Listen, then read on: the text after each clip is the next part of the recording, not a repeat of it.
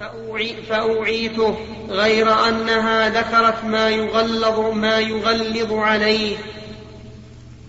يعني هذا الذي هذا الذي قال سمعت. سمعت الناس يقولون شيئا. فقلت هشام نسيه إلا أنه ذكر أنه يغلظ عليه. والذي جاء في الحديث أنه يضرب بمرزبة من حديد يصيح صيحة يسمعها كل شيء إلا الإنس والجن. الشاهد من هذا قوله أما بعد. وكلمة أما بعد كلمة مستعملة عند العرب في خطبهم. إذا أراد الإنسان أن ينتقل إلى صلب الموضوع بعد الحمد والثناء قال أما بعد. وعبر بعض العلماء بأنه يؤتى بها للانتقال من أسلوب إلى آخر وليس بصحيح. لأننا نجد الخطب ينتقل من أسلوب إلى آخر من أمر إلى نهي من خبر إلى استفهام وما أشبه ذلك ولا تستعمل أما بعد. وإنما تستعمل أما بعد متى؟ للدخول في صلب الموضوع يتكلم الإنسان بخطبة مقدمة ثم يقول أما بعد. أما إعرابها فإعرابها عجيب. ما تتوقعون إعرابها يقول إعرابها على التقدير. مهما يكن من شيء بعد ثم يأتي الجواب. فمثلا أما بعد أما بعد نعم. أما بعد فما من شيء إلا من أريته الحديث فيه يعني إشكال.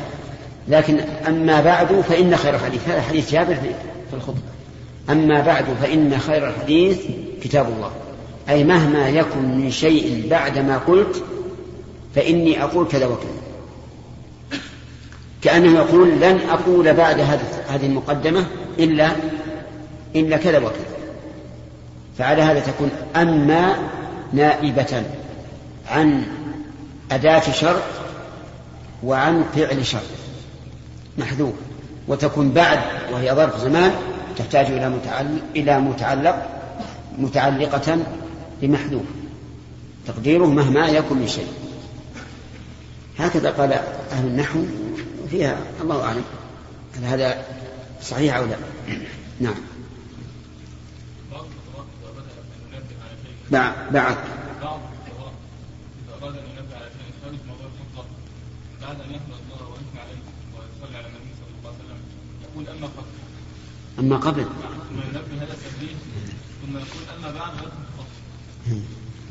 ينبغي أن يقول أما قبل فإني قد اغتسلت وأتيت إلى الجمعة. لأن هذا اللي قبل. نعم. وبعضهم نسمع يقول ثم أما بعد. وهذا غلط. يعني يكون نبتدع بألفاظ مشهورة معروفة. أما أما قبل فهذه من عجائب الدهر. ولا ولا سمعت إلا منك الآن. هذا مش وجه. أما قبل ثم أما بعد. أما قبل إيه؟ هو يقول أما قبل ثم أما بعد سدى نعم يقول أما قبل ثم نبه التنبيه عليه ثم إذا انتهى منه قال أما بعد لا غلط. نعم. أحسن الله إليك. قول أسماء رضي الله عنها. حتى تجلاني الغش وإلى جنبي قربة من ماء ففتحتها فجعلت أصب منها على رأسي. ما يستفاد منه يا شيخ أن الثلاث حركات التي ذكرها العلماء أنها تبطل الصلاة؟ أن في هذا الحديث رد. لا الردود على هذا كثير. يعني تقييد الحركة المبطلة للصلاة بثلاث حركات لا لا وجه له إطلاقا وإنما الحركة المبطلة هي التي إذا تحرك الإنسان ظن الناس المشاهدون أنه في غير صلاة. هذا هذا الضابط لكن في الحديث هذا شيء من الإشكالات. أعرضنا عنها لأن المقام لا يقتضيه. المقام المقام على كلمة أما بعد. ولا فيه إشكالات متعددة. نعم. في بعض المساجد بنيت أدوارا تحت الأرض دور أرضي ثم أدوار تحت الأرض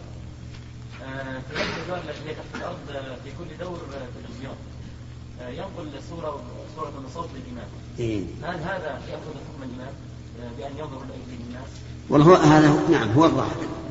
لأنه سيكون في التلفزيون صوت. نعم أي نعم. يعني هذا كان منظور إليه من من فرشة. حدثنا محمد بن معمر. ها. ثلاثة؟ تم النصاب يا حدثنا محمد بن معمر. قال حدثنا أبو عاصم عن جرير بن حازم قال سمعت الحسن يقول حدثنا عمرو بن تغلب أن رسول الله صلى الله عليه وسلم أتي بمال أو بسبي فقسمه فأعطى رجالا وترك رجالا فبلغه أن الذين ترك عتبوا فحمد الله ثم أثنى عليه ثم قال أما بعد فوالله إني لأعطي الرجل وأدع الرجل والذي أدع أحب إلي من الذي أعطي ولكن أعطي أقواما لما أرى في قلوبهم من الجزع والهلع وأكل أقواما إلى ما جعل الله في قلوبهم من الغنى والخير. فيهم عمرو بن تغلب. فوالله ما أحب أن لي بكلمة رسول الله صلى الله عليه وسلم حمر النعم تابعه يونس. لا شك إن هذه كلمة عظيمة تزكية عظيمة لعمرو بن تغلب رضي الله عنه. وفي هذا دليل على حكمة النبي عليه الصلاة والسلام في الإعطاء والمنع. وكذلك ينبغي أيضا أن يستعمل الإنسان ذلك في المخاطبة. قد تخاطب بعض الناس بكلام لين وتخاطب آخر بكلام أغلظ والفعل واحد لأنك تعرف أن هذا ليس كهذا فتراعي ما في نفوسهم وما في قلوبهم وهذا من هدي النبي صلى الله عليه وعلى آله وسلم أن الإنسان يراعي المخاطب ويراعي المعطى والممنوع حتى يكون على بينة من الأمر وحتى يسوس الناس بما يصلحهم. وفي أيضا دليل على أن المال له تأثير في النفوس. لأنه يعطيهم لما في قلوبهم من الجزع والهلع. وفيه أيضا دليل على فراسة النبي صلى الله عليه وسلم. وأنه حكم بفراسته وإلا فهو لا يعلم الغيب. لكن يتفرس فيهم أنهم رجال مال وأنهم يغضبون إذا لم يأتهم المال ويفرحون إذا أتاهم. وفيه أيضا دليل على أنه ينبغي تأليف القلوب بالمال ولهذا جعل الله تعالى للمؤلف قلوبهم نصيبا من الزكاة. لا تقل ما من امتألفه خلوه يهلك ما علم منه. هذا ليس بصحيح. هذا إن كان مسلما فأخوك وإن كان غير مسلم فقد يكون أخا لك في يوم من الأيام ويكون نصيرا. فكم من أناس كانوا أعداء للرسول عليه الصلاة والسلام وكانوا في النهاية من أنصاره وأوليائه. نعم. حدثنا يحيى بن مكير قال حدثنا الليث عن عقيل عن ابن شهاب قال أخبرني عروة أن عائشة أخبرت أن رسول الله صلى الله عليه وسلم خرج ذات ليلة من جوف الليل فصلى في المسجد فصلى رجال بصلاته فأصبح الناس فتحدثوا فاجتمع أكثر منهم فصلوا معه فأصبح الناس فتحدثوا فكثر أهل المسجد من الليلة الثالثة فخرج رسول الله صلى الله عليه وسلم فصلوا بصلاته فلما كانت الليلة الرابعة عجز المسجد عن أهله حتى خرج لصلاة الصبح فلما قضى الفجر أقبل على الناس فتشهد ثم قال أما بعد فإنه لم يخف علي مكانكم لكني خشيت أن تفرض عليكم فتعجزوا عنها. تابعه يونس. صلوات الله وسلامه عليه. هذا كان في رمضان. خرج النبي صلى الله عليه وسلم ليصلي في المسجد مع أنه كان يرغب أن يصلي في بيته وحث أمته على الصلاة في البيت يعني النافل وقال أفضل صلاة المرء في بيته إلا المكتوبة لكن قد يكون هناك سبب لخروجه من البيت وتنفله في المسجد. وتعلمون أن الفضل المتعلق بذات العبادة أولى بالمراعاة من الفضل المتعلق بمكانه. فلعل النبي صلى الله عليه وسلم كان يراعي شيئا حينما خرج ليصلي قيام رمضان في المسجد. وكان الذي أراد الله عز وجل أن الناس اجتمعوا إليه وكثروا ثم تركه خشي أن تفرض ففي هذا دليل على فائدة عظيمة وهي أن صلاة الجماعة في قيام رمضان مشروعة بسنة الرسول صلى الله عليه وسلم وليست ببدعة.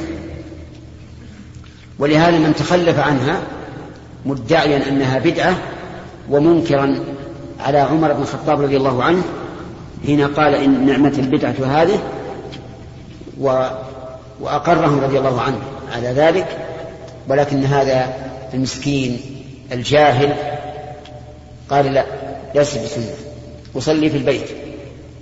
فيقال هي سنة سنها الرسول صلى الله عليه وسلم.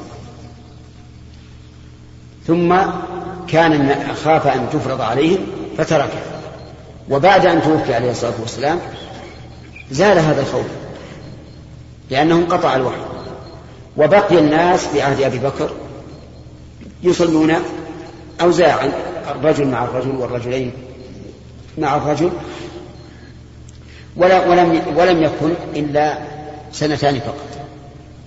وفي عهد عمر في أول خلافته رضي الله عنه كان الناس على هذا. ثم أمر تميما الدار وأبي بن كعب أن يقوم للناس بإحدى عشرة ركعة. كما ثبت ذلك في موطأ الإمام مالك بأصح إسناد أنه أمر تميما الداري وأبي بن كعب أن يصلي بالناس بإحدى عشرة ركعة. وأما حديث يزيد بن رومان كان الناس في عهد عمر يصلون ثلاثة وعشرين ركعة فهذا لا يعارض قول عمر أو أمر عمر أبي بن كعب. وتميم الداري أن يقوم في الناس بإحدى عشر. لأن هذا من قوله وحديث يزيد بن رومان من فعل الناس في عهده وبينهما فرق. ثم هل يمكن أن نستدل بفعل الناس في عهد عمر أو غيره من الخلفاء؟ قد ينازع في هذا منازع. ويقول لا نستدل بذلك إلا إذا اطلع عليه عمر وأقر. أما في عهد الرسول فمن المعلوم أن ما فعل في عهده فهو حجة لأن الله يعلم وينزل ما شاء أن ينزل إذا كان الأمر ليس محبوبا إلى الله. على كل حال حديث يزيد بن رومان أولا ليس فيه تصريح بنسبته إلى عمر؟ وأيضا هو منقطع. فكان الثابت عن عمر أنه أمر أن يصلى بإحدى عشرة ركعة. وقال نعمة البدعة هذه وهي بدعة نسبية أي بالنسبة لترك الناس لها ما بين زمن الرسول وزمن عمر. وهذا واضح. على كل حال في الحديث دليل على أن صلاة الجماعة في قيام الليل في شهر رمضان من السنن الثابتة عن رسول الله صلى الله عليه وعلى آله وسلم.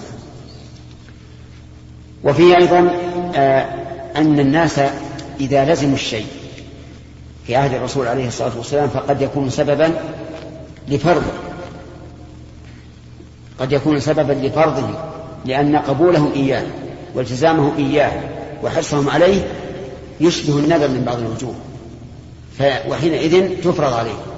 فخاف النبي صلى الله عليه وسلم من ذلك وترك القيام.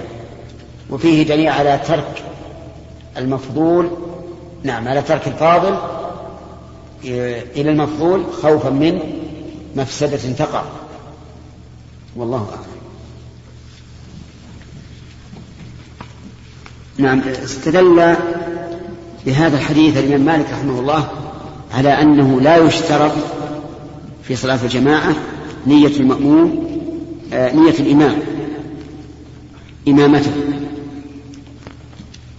لأن هؤلاء الصحابة أتوا إلى الرسول عليه الصلاة والسلام وصلوا بصلاته دون أن أن يكون هناك سابق علم. ولكن هذا يحتاج إلى إلى تأمل. هذا خلاصة بحث في المدة الزمنية بين أذاني الجمعة لم أجد في كلام المحدثين والفقهاء ممن رجعت إليهم فرأيت كلام كلهم يدور في مشروعيته والنزاع في أصله ولم يلمح أحد من قريب ولا بعيد.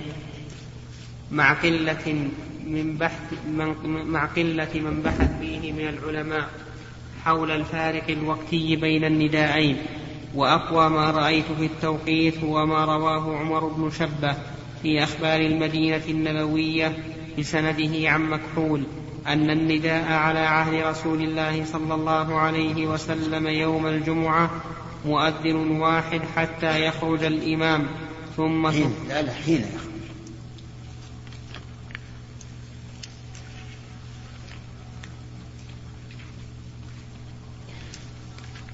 مؤذن واحد حين يخرج الإمام ثم تقام الصلاة وذلك النداء الذي يحرم عنده البيع والاشتراء. وإيش؟ والاشتراء. الاشتراء. نعم. ها؟ هكذا. ما اشترى اشتراء. إذا نودي به فأمر عثمان رضي الله عنه أن ينادي قبل خروج أن ينادى قبل خروج الإمام لكي تجتمع الناس. انتهى. ولكن ما لاحظته ولكن ما لاحظته في من قال بمشروعيته وكله إلى اجتهاد الإمام ومصلحة الناس في الزمان والمكان وما يناسبهم ومعيشتهم. ما هذه اسم موصول ولا نافي ولكن ما لاحظت. يعني الذي لاحظت. منين لاحظت؟ إيه؟ يعني يعني ما قرروه ثم يعني قال مشروعيته. يعني على اختلافهم كأنهم يعني يلمحون على أن يعني تحديد الوقت والمدة يرجع على حسب الناس. إيه؟ على كون حسب المصالح نعم. شوف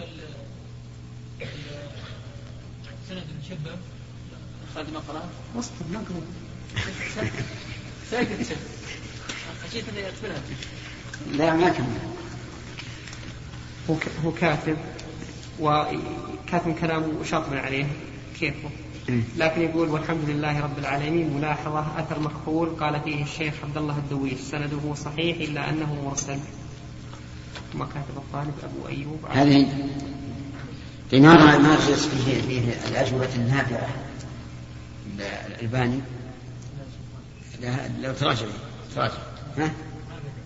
ما ذكره؟ ما ذكر إن فعل الناس صلاتهم بين الأذانين بدعة؟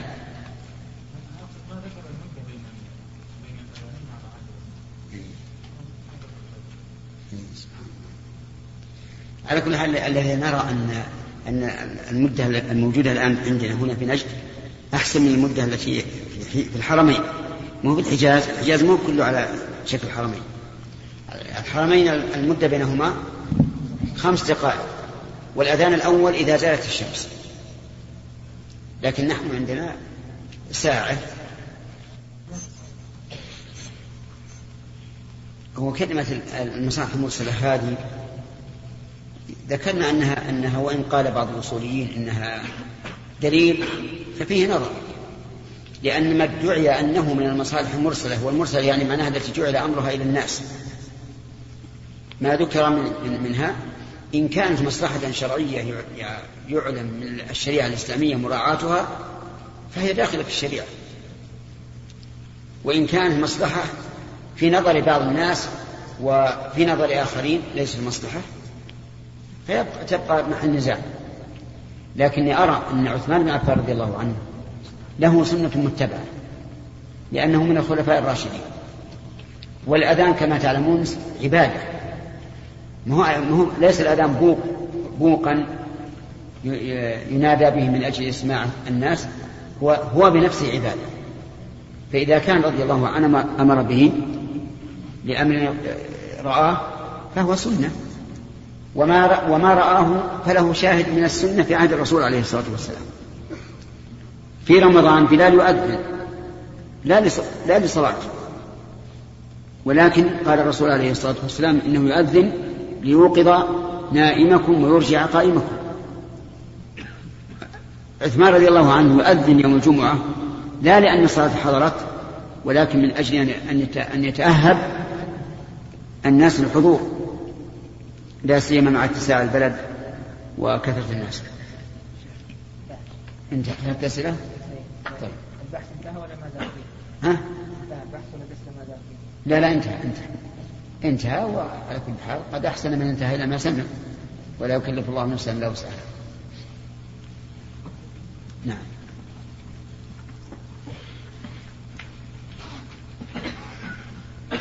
لكن الشيخ هنا مسألة أحسن الله إليك وهي في الفارق بين الأذانين. يعني إذا كنا نقول إن أصل هذا هو إذا كنا نقول إن أصل فعل عثمان رضي الله عنه هو ما كان يقع في عهد النبي صلى الله عليه وسلم من أذان بلال. آه، جاء في الحديث كما تعلمون أن بلالا آه، لا يمنعكم من سحوركم أذان بلال.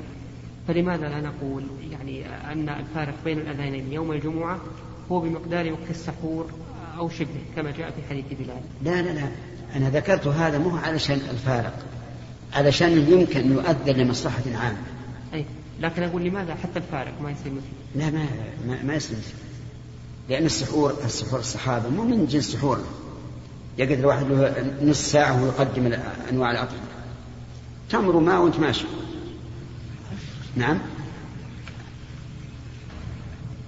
فالظاهر إن, إن, إن يقال أنه يقدر الفرق بين الأذان الأول والثاني في الجمعة بحسب المصلحة. نعم. بسم الله الرحمن الرحيم. الحمد لله رب العالمين. وصلى الله وسلم وبارك على عبده ورسوله نبينا محمد وعلى آله وأصحابه أجمعين. أما بعد فقد قال الإمام البخاري رحمه الله تعالى في صحيحه في كتاب الجمعة حد حدثنا أبو اليمان قال أخبرنا شعيب عن؟ حدثنا أبو اليمان لا لا قبل قال في كتاب الجمعة إيه إيش بعده؟ حدثنا أبو اليمان الباب إيش؟ باب من قال في الخطبة بعد الثناء أما بعد نعم حدثنا أبو اليمان قال أخبرنا شعيب عن الزهري قال أخبرني عروة عن أبي حميد الساعدي أنه أخبره أن رسول الله صلى الله عليه وسلم قام عشية بعد الصلاة فتشهد وأثنى على الله بما هو أهله ثم قال أما بعد.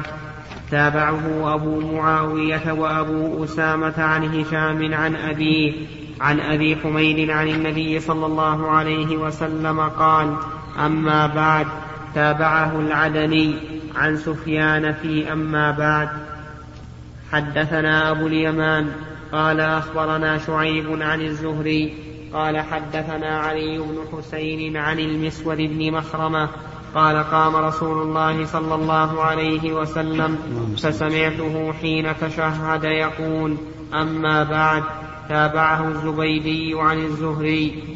حدثنا إسماعيل بن أبان قال حدثنا ابن الغسيل قال حدثنا عكرمة عن ابن عباس رضي الله عنهما قال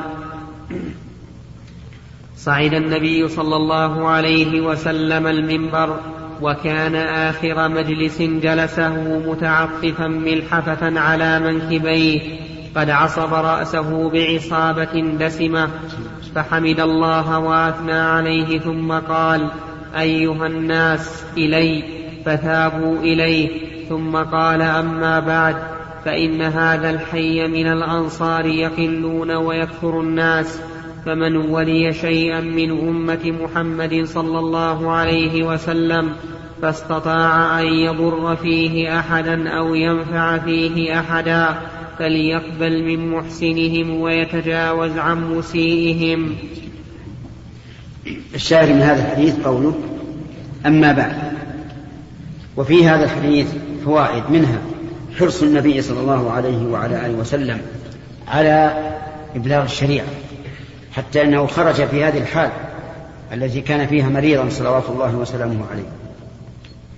ومنها استحباب صعود المنبر عند الخطبة لأن ذلك أبلغ في الإعلام من وجه وأشد في الانتباه من وجه آخر.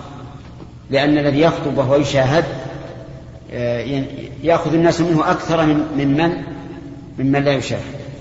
ومنها أن النبي صلى الله عليه وسلم يصيبه تصيب الحمى ووجع الرأس وغير ذلك من الأعراض المرضية كغيره من الناس. بل إنه عليه الصلاة والسلام يوعك كما يوعك الرجلان منا. يعني أشد والحكمة من هذا والله أعلم من أجل أن يتحقق له المرتبة العليا في الصبر. لأنه كلما كان الشيء أشق وقوبل بالصبر كان الصبر أشق. فكان الله عز وجل يصيب محمد رسول الله صلى الله عليه وسلم بهذا من أجل أن يترقى إلى درجة الصابرين. فيكون صابرا عليه الصلاة والسلام بكل أنواع الصبر على الطاعة وعن المعصية وعلى الأقدار. وفي أيضا نعم أنه ينبغي في الخطبة أن يبتدئ الإنسان بحمد الله عز وجل وحق أنه وحق أن يحمد سبحانه وتعالى. هو الذي ييسر العبد الوصول إلى الخطابة. ثم هو الذي يعين العبد في أداء الخطابة. ثم هو الذي يعين العبد في استماع الناس إليه وقبولهم لما يقول. كل هذه نعم يستحق عليها تبارك وتعالى الحمد. ثم وفيه أيضا آه أنه يدعو الناس يقول أيها الناس. وهذا أكثر خطب الرسول عليه الصلاة والسلام. أن يقول أيها الناس وربما قال عباد الله لكن أكثرها أيها الناس. ومنها من الفوائد أنه ينبغي للمتكلم أن يجمع الناس إليه. يعني إذا كانوا متفرقين يقول اقربوا اجتمعوا. لأنه قال أيها الناس إلي فذهبوا إليه فإن الاجتماع إلى الشخص والقرب منه فيه فائدة كبيرة وهي أنهم إذا كانوا يلونه فهموا منه أكثر. ولهذا قال عليه الصلاة والسلام في الصلاة ليلني منكم أولو الأحلام والنهى. و وقد مر نعم وقد ثبت عن النبي عليه الصلاة والسلام أنه أراد أن يخطب الناس يوما فأرسل أحد الصحابة وقال استنصت الناس. يعني قل لهم أنصتوا فيكون في هذا فائدة أيضا أخرى غير ما ذكر في هذا الحديث وهو أنه ينبغي لمن أراد أن يتكلم أن يجمع الناس إليه وأن يستنصتهم يقول أنصتوا استمعوا. نعم. ولا يعد هذا مثل دعوة للنفس وأن الإنسان يدعو إلى نفسه أن الناس يجمعون إليه وأن الناس يستمعون إليه. لا المقصود المصلحة ومن فوائد هذه هذا الحديث أنه عليه الصلاة والسلام حث على الإحسان إلى الأنصار لأنهم أهل لذلك فهم الذين تبوأوا الدار والإيمان من قبل المهاجرين وهم الذين بايعوا الرسول عليه الصلاة والسلام على أن يمنعوه مما يمنعون منه نساءهم وأبناءهم فهم أهل لأن يوصى بهم خيرا خيرا. ثم إن هذا قد يكون فيه إشارة إلى أن الذي يلي الخلافة من المهاجرين. ولهذا أوصاه بالأنصار خيرا. وهذا هو الذي حصل. فإن الذي ولي الخلافة بعد النبي عليه الصلاة والسلام كلهم من قريش. وفي أيضا أن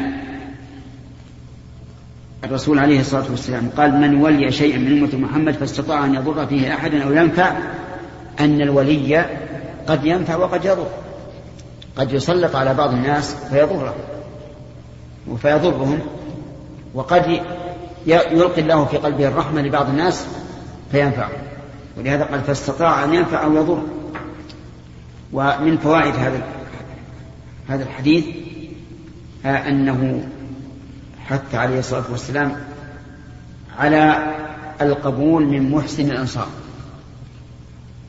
والتجاوز عن مسيئهم. وهذه وصية خاصة. وإلا فمن المعلوم أن الله تعالى حث على العفو ورغب فيه. وقال من عفا وأصلح فأجره على الله. وقال وأن تعفوا أقرب للتقوى. إلى غير ذلك من النصوص الدالة على العفو عن المسيء. ولكن هذا مقيد بما إذا كان في العفو إصلاح. وأما إذا لم يكن فيه إصلاح فلا تعفو لأن الإصلاح مقدم على المنفعة الشخصية الخاصة. نعم. هل يؤخذ من هذا أنه من مداواة الرأس إذا آلمك أن تعصبه؟ نعم. وهو كذلك وهو مجرب أن الإنسان إذا أوجعه رأسه فليعصب فإن هذا من أسباب من أسباب شفائه بإذن الله أو على الأقل يهون وجعه. وإذا أمكنك أن تتداوى بالشيء الذي لا يدخل جوفك فهو أحسن. كلما أمكن. لأن الذي يدخل الجوف قد يكون له مضاعفات. لا سيما في الأدوية الكيماوية. وأما ما كان خارجا فالمضاعفات فيه إن قدر تكون قليلة.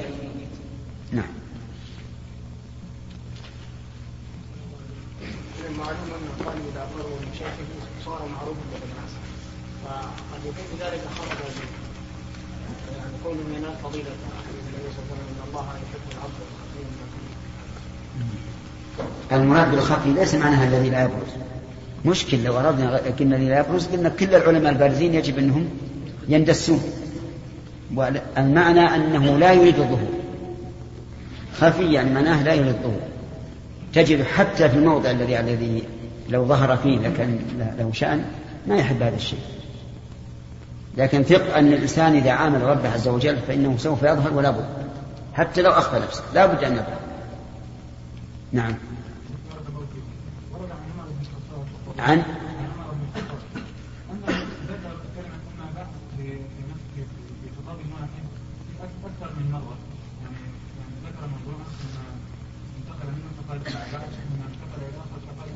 نعم.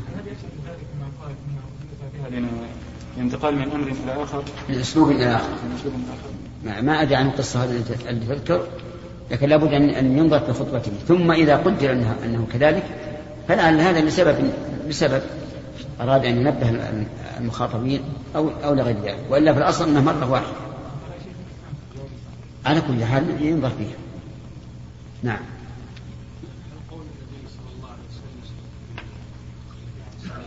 ويعلمون ما فيه ملكوه ولو حول ان المريض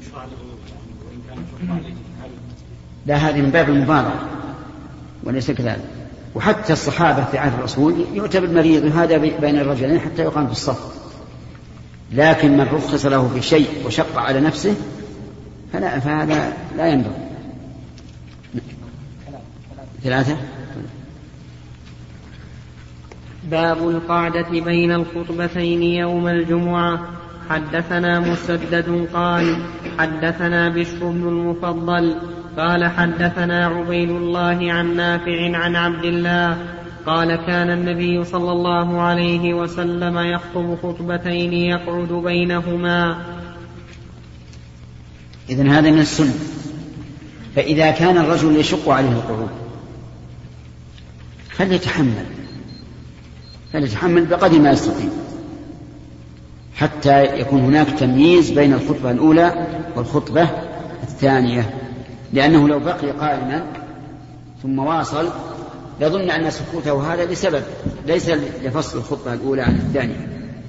على أن الفصل بين الخطبتين الآن يتضح بذكر مقدمة الخطبة لكن نقول الأفضل أن يجلس بين خطبتين.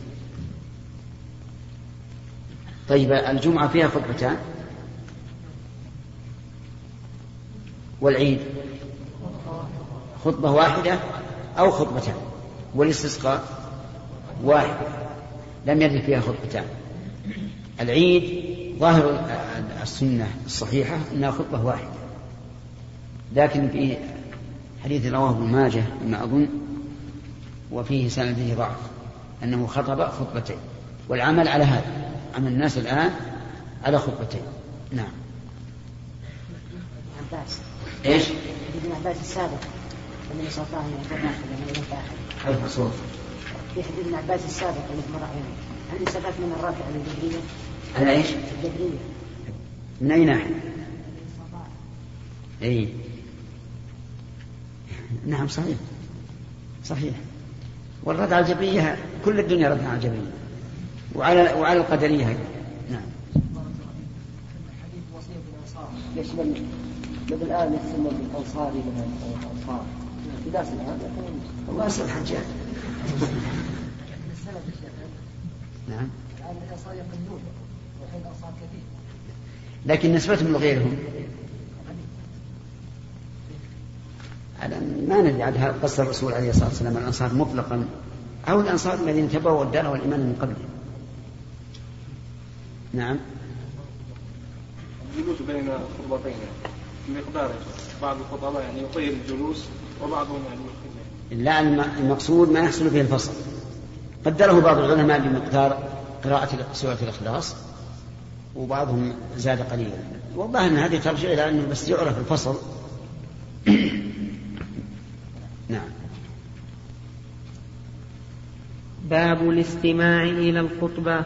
حدثنا آدم قال حدثنا ابن أبي ذئب عن الزهري عن أبي عبد الله الأغر عن أبي هريرة قال قال النبي صلى الله عليه وسلم إذا كان يوم الجمعة وقفت الملائكة على باب المسجد يكتبون الأول فالأول ومثل المهجر كمثل الذي ومثل. ومثل المهجر كمثل الذي يهدي بدنه ثم كالذي يهدي بقرة ثم ثم كبشا ثم دجاجة ثم بيضة. فإذا خرج الإمام طووا صحفهم ويستمعون الذكر. الشاهد من هذا قوله ويسمعون الذكر. وفي هذا الحديث من عناية الله عز وجل بالمؤمن ما هو ظاهر؟ ملائكة مسخرون على أبواب المساجد يكتبون الأول فالأول. ومتى تنشر هذه الصحف؟ يوم القيامة. وكل إنسان ألزمناه طائرة في عنقه ونخرج له يوم القيامة كتابا يلقاه منشورا. اقرأ كتابه وفي هذا حث على التقدم. ليكون الإنسان من, من الأوائل. وإذا كان الإنسان لو دعي إلى وليمة يعطى الأول منها طبخة طيبة والثاني دون والثالث دون والرابع دون هل يتقدم الناس بسرعة؟ نعم. نعم يتقدمون بسرعة. ومعلوم أن ثواب الآخرة خير للذين اتقوا فالذي ينبغي لنا أن ننتهز هذه الفرص. يستثنى من ذلك الإمام. فالإمام لا ينبغي أن يتقدم بل السنة أن لا يأتي إلا عند إرادة الصلاة. كما جاءنا في الأحاديث السابقة فإذا خرج الإمام وهنا قال فإذا خرج الإمام. دل ذلك على أن الإمام لا يتقدم. وأما ما ظنه بعض الناس أن الإمام ينبغي له أن يتقدم في الساعة الأولى كغيره فهذا وهم خطأ أو غلط. لأن هذا النبي عليه الصلاة والسلام لم يكن تقدم. وهذا نظير من قال بعموم قوله صلى الله عليه وسلم أو من أخذ بعموم قوله صلى الله عليه وسلم حين سئل عن صوم يوم, عرفة قال يكفر السنة التي قبله والتي بعده. فصار بعض الحجاج الأخ صار بعض الحجاج يصوم يوم عرفة ويقول أريد أن يكفر السنة التي قبله التي قبله والتي بعده. وهذا غلط أيضا. لأن الرسول عليه الصلاة والسلام ثبت عنه أنه كان مفطرا. وأرسلت إليه إحدى, إحدى أمهات المؤمنين أو غير أو غيرها لبنا فشربه والناس ينظرون تحقيقا لكونه مفطرا بل روي عنه عليه الصلاة والسلام أنه نهى عن صوم يوم عرفة بعرفة. فمثل هذه المسائل ينبغي للإنسان أن يكون فيها دقيقا في تحري السنة. ولا ينظر إلى مجرد السنة القولية بل السنة القولية والفعلية العملية. فالذي حث على التقدم في الصلاة هو الذي لا يأتي إلا عند إرادة الصلاة لأنه الإمام. وكذلك يقال في مثل صوم يوم عرفة. الذي رغب في صوم يوم عرفة كان مفطرا في عرفة. فلا يسن للحاج أن يصوم يوم عرفة بعرفة. والله أعلم.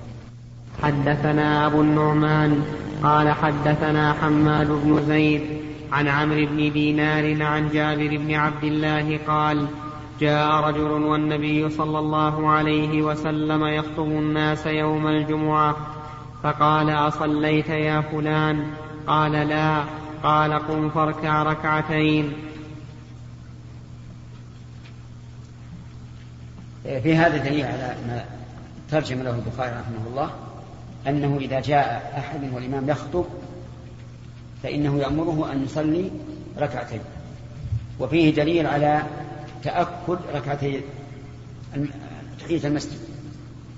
لأن الرسول صلى الله عليه وسلم أمر بهما مع أن المصلي سوف يتشاغل بهما عن استماع الخطبة. وقد قال بعض أهل العلم إن ركعتي تحية المسجد واجبة. لأنه لا يتشاغل عن واجب إلا بواجب. ومنها آه، من فوائد هذا الحديث وهو مهم جدا أن الإنسان إذا رأى شخصا أخل بمأمور أو فعل محظورا أن يسأله قبل فلعله يكون قد فعل المأمور أو لعله لم يطالب به وكذلك المنكر لعله فعله على وجه يحل له به ذلك المنكر. فلهذا اسأل أولا قبل أن تنكر. ودليل ذلك أن النبي صلى الله عليه وسلم قال له أصليت. وفيه دليل على جواز كلام الخطيب ومن يخاطبه الخطيب. لكن هل يقال إنه يتكلم بما شاء أو لا يتكلم إلا بما فيه مصلحة؟ الجواب الثاني. وإلا من المعلوم أنه لا أحد يقول إنه يجوز للخطيب إذا دخل أحد أن يقول له يا فلان كيف أصبحت؟ كيف حالك؟ نعم. وشلون المزرعة اليوم؟ شلون السيارة أحد يقول بهذا؟ لا. لكن إذا كان فيه مصلحة فلا بأس. سواء كانت المصلحة عامة أو خاصة. ومن ذلك أن الرجل دخل وقال يا رسول الله هلكت أموال وانقطعت السبل. وهذه عامة. ومن فوائد هذا الحديث جواز مخاطبة الكبير بكلمة لا وأن ذلك لا يعد سوء أدب. ونظير ذلك قول الرسول عليه الصلاة والسلام لجابر بعني قال لا فلا يعد هذا سوء سوء أدب سواء مع الوالد أو مع الكبير. عند الناس الآن إذا قلت لا يرون أن ذلك جفوة. وأن الأفضل أن تقول سلامك. نعم؟ ولا مالك لون لكن لا صريحة في النفي. صريحة في النفي. نعم. و وأشار البخاري رحمه الله في قوله في الترجمة الثانية باب من جاء ولمن يخطب صلى ركعتين خفيفتين أشار إلى آه، رواية لم تكن على شرط وأنه يصلي ركعتين خفيفتين من أجل أن يستعد لاستماع إيش؟ الخطبة. وهذا أحد المواضع التي يسن فيها تخفيف النافلة وثم موضع آخر وهو راتبة الفجر فإن السنة فيها التخفيف. وثم موضع ثالث وهو افتتاح صلاة الليل. وموضع الرابع وهو صلاة ركعتي الطواف خلف المقام. وخامس إذا وجد سبب يقتضي ذلك كما لو أقيمت الصلاة وأنت في نافلة وقد شرعت في الركعة الثانية فإنك تتمها خفيفة وهذا الأخير نقول كلما وجد سبب يقتضي التخفيف كما لو كلمتك أمك أو أبوك وأنت تصلي لحاجة فإن الذي ينبغي لك أن تخفف. نعم. باب من جاء والإمام يخطب صلى ركعتين خفيفتين. حدثنا علي بن عبد الله قال حدثنا سفيان عن عمرو أنه سمع جابرا قال دخل رجل يوم الجمعة والنبي صلى الله عليه وسلم يخطب فقال أصليت؟ قال لا. قال قم فصل ركعتين. باب رفع اليدين في الخطبة. حدثنا مسدد قال حدثنا حماد بن زيد عن عبد العزيز عن أنس وعن يونس عن ثابت عن أنس قال بينما النبي صلى الله عليه وسلم يخطب يخطب يوم الجمعة إذ قام رجل فقال يا رسول الله هلك القراع وهلك الشاء فادعوا الله أن يسقينا. فمد يديه ودعا. اللهم صل في هذا دليل على أنه تجوز مخاطبة الخطيب. لكن في الأمر الذي فيه مصلحة. وفيه أيضا أنه يستحب للخطيب إذا دعا بالسقيا يوم الجمعة أن يرفع يديه. وكذلك الناس يرفعون أيديهم معه. وكذلك أيضا في خطبة الاستسقاء الذي يكون في الصحراء ينبغي رفع اليدين كما فعل النبي صلى الله عليه وعلى آله وسلم. وكذلك الناس يرفعون أيديهم معه نعم